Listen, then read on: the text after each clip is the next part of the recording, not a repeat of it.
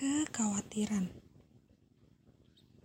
Suatu ketika, saat aku berada di semester akhir dari perkuliahanku, aku harus mengerjakan yang namanya tugas akhir, atau sering disebut skripsi.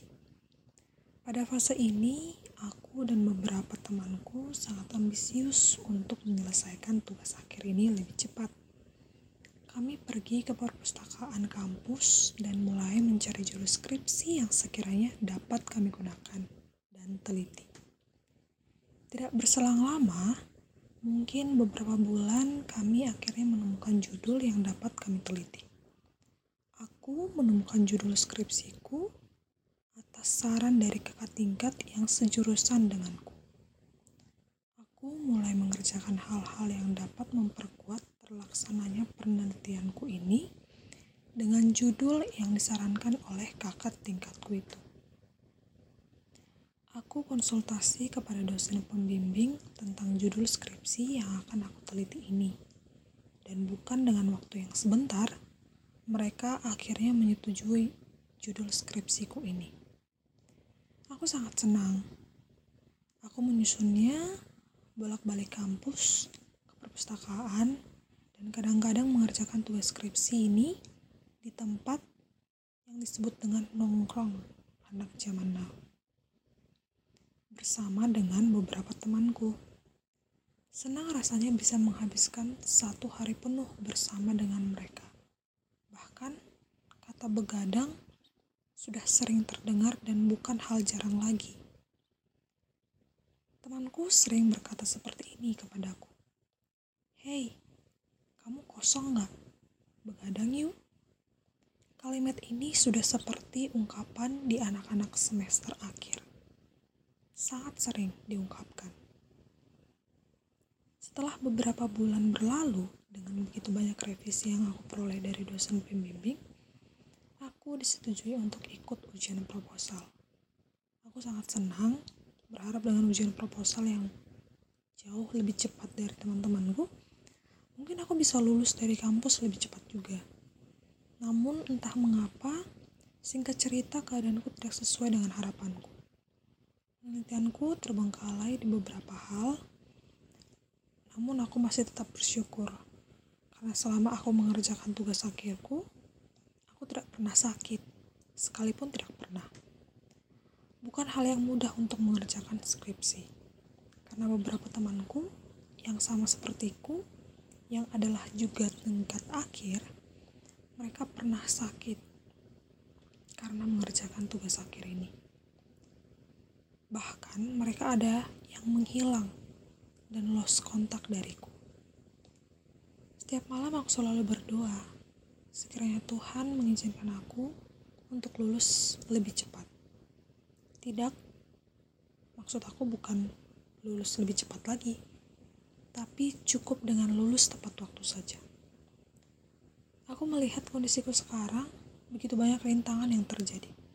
Perbedaan pendapat, susah dihubungi, sibuk, dan pada akhirnya aku hilang selama satu bulan. Pupus sudah tidak ada lagi kata lulus lebih cepat.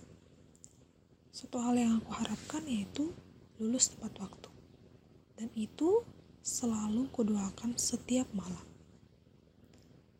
Namun, di kondisi sekarang, dengan pandemi COVID-19 di Indonesia, hancurlah sudah harapanku untuk lulus tepat waktu. Aku memutuskan untuk pulang ke rumah, dan rumahku sangat jauh dari kampus. Aku takut dan khawatir dengan beribu pertanyaan di kepalaku. Apakah aku bisa lulus tepat waktu? Apakah aku akan bayar uang kuliah semester depan lagi? Kedua pertanyaan ini mewakili beribu pertanyaan di kepalaku. Aku memang bukan orang yang baik, bukan orang yang taat juga. Aku memang menjalankan ibadah yang aku yakini dan percaya bahwa ada Tuhan yang berkuasa atas hidupku. Tetapi dengan kondisiku sekarang, aku kembali mempertanyakan, Tuhan, bisakah aku lulus tepat waktu? Setiap malam tidak lupa aku berdoa agar aku lulus tepat waktu begitu khawatir dengan keadaanku sekarang dan beginilah hasilnya. Kekhawatiran menurut Thesaurus tematis bahasa Indonesia adalah suatu bentuk kecemasan, kegelisahan, ketakutan, dan keraguan. Betul adanya bahwa aku cemas, gelisah, takut, dan ragu. Aku selalu bertanya, dapatkah aku lulus tepat waktu, Tuhan? Di sisi lain, aku menemukan seseorang mengirimkan email kepadaku. Email itu mengatakan bahwa aku mendapat hadiah darinya. Dia sangat bersuka cita terlihat dari isi email yang dikirimkannya kepadaku dan dia mengatakan bahwa aku sudah sepatutnya mendapatkan hadiah darinya. Aku sangat senang, aku merasa Tuhan mendengarkan doaku dan memberikan kesenangan dengan cara yang berbeda, yaitu memberikan aku hadiah dari orang lain. Aku bersyukur di kondisiku yang mungkin tidak bisa lulus tepat waktu, namun dia memberikan aku penghiburan. Mungkin Singkat cerita, aku mengikuti semua prosedur yang harus aku lakukan untuk mendapatkan hadiah itu. Aku memberitahukan kepada orang tuaku, dan mereka bertanya kepadaku, "Apakah kamu yakin?" Terlihat di wajahku bahwa aku sangat yakin dan tidak ada kekhawatiran di dalam hatiku. Ini adalah hadiah dari Tuhan. Itulah ucapanku kepada mereka. Singkat cerita, setelah semua proses aku penuhi, dari prosedur-prosedur yang diharapkan oleh pengirim email, tiba-tiba saudaraku menyadarkan aku bahwa mungkinkah hal itu penipuan? Zaman sekarang, begitu banyak cara orang untuk menipu. Namun, aku sedikit mengabaikannya.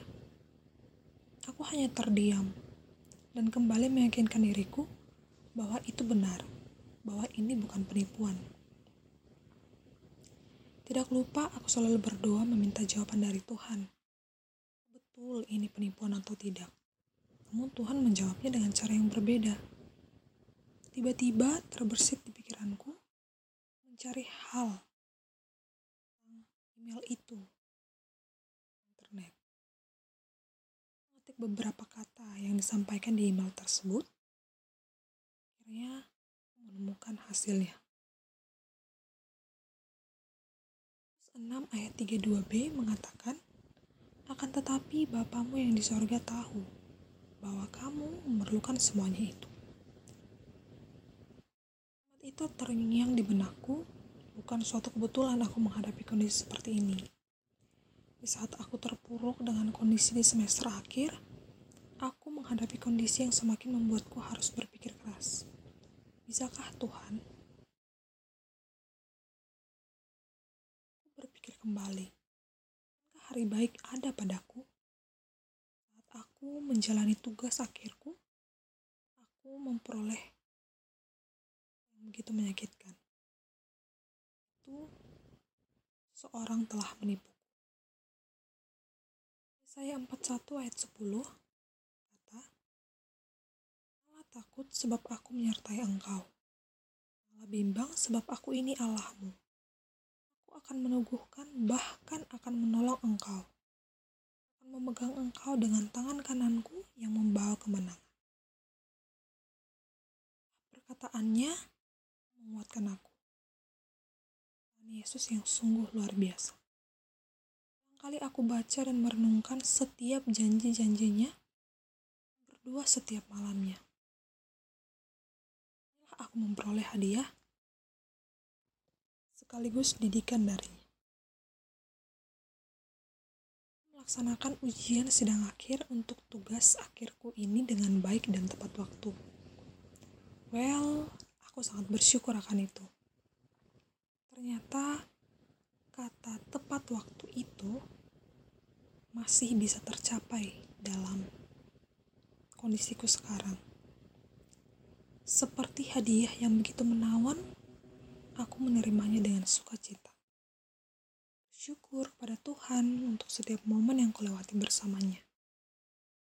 Berdiam diri, berteriak dan bahkan aku menangis di kamarku. Hal yang aku yakini bahwa dia menguatkan aku. Memberikan yang tenang untuk tidak melakukan hal bodoh terlalu jauh. Sebenarnya aku sudah melakukan hal bodoh. Dan aku menghilang satu bulan mengerjakan tugas akhirku. Dia tetap memberikanku kesehatan. Tetap menguatkanku. Aku bersyukur masih tetap sehat. Walaupun aku sering begadang dan tidak tidur seharian. Tetap menjaga dan melindungiku saat aku pulang larut malam ke kosanku sendiri. Dia luar biasa menyertaiku. Mendapat hadiahku, itu lulus tepat waktu. Sisi lain, benar bahwa aku ditipu. Terlalu naif. Bahkan bahwa seseorang memberikanku hadiah. Namun kenyataannya, aku telah ditipu. Semua itu benar adalah kebohongan. Aku merasa hancur semua yang telah aku lakukan dan yang telah aku keluarkan untuk setiap prosedur yang diharapkan si pengirim email. Malam setelah aku mengetahui bahwa aku ditipu, berdoa kepada Tuhan. Apakah itu tidak penipuan? Tidak bisa benar penipuan. Aku tidak bisa memungkirinya. Hancur mengetahui hal itu. Tidak sampai tergeletak. Menguatkan hatiku. Menangkan pikiranku. Tetap fokus pada apa yang aku peroleh dari semua cobaan ini. Ingin aku belajar untuk membuat beberapa pertimbangan sebelum mengambil keputusan. Berapa keras dan benarnya pikiranku, sekuat apa pun aku mencoba maju ataupun mundur, jika belum waktunya, semuanya sia-sia. Akhirnya, Tuhan yang mengatur segala sesuatunya begitu baik adanya. Hal, Tuhan setia dan dia juga bijaksana. Penuh hikmat, dia sendirilah hikmat itu tahu apa yang terbaik untuk anak-anaknya, termasuk diriku, termasuk dirimu juga. Adalah Tuhan, bukan kita sebagai manusia adalah Tuhan. Luar biasa bijaksana untuk mengetahui yang sepatutnya untuk anak-anaknya, untuk kamu, diriku juga. Ada tiga pertanyaan harus kita pertanyakan kepada diri kita sendiri. Pertama, kita manusia? Kita mengatur apa yang terbaik untuk kita sendiri. Kedua, gunanya kita khawatir seakan kita tidak punya Tuhan yang berkuasa atas semuanya. Yang ketiga, apakah kita tidak percaya bahwa Tuhan ada dan Dia benar-benar hidup?